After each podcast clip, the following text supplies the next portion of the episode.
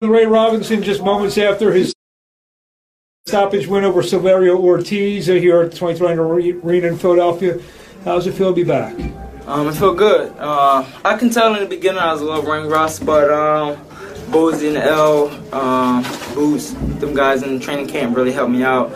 Um, I did a lot of lot of work into um, sparring, you know, so trying to get that ring rust off, but I think that um, I broke him down like I wanted to, and it worked out perfect. Is that kind of the way you wanted? You got hit a few times. Yeah, there, absolutely. You know? I'm happy I went through the rounds. I'm happy I got touched a little bit. Um, this guy was a, a tough dude to, to stop. I seen some people didn't stop him, so me getting him out of there, making him quit on the stool is actually perfect. You feel now you're moving up in weight, that you won't have those problems finding the, the opponents that you want to fight? I mean, it, it depends, man. I, uh, These, these, some, some of these fighters say that, you know, they, they want all the smoke, but that, that's not true. We already noticed at one forty-seven, I got ducked a lot.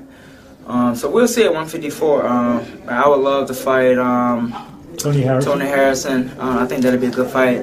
Um, I fight any of Eddie Hearn guys at one fifty-four. So, I mean, I, I am. I, I would love to get tested at one fifty-four and see what happens. I'm ready to, you know, get the ball rolling.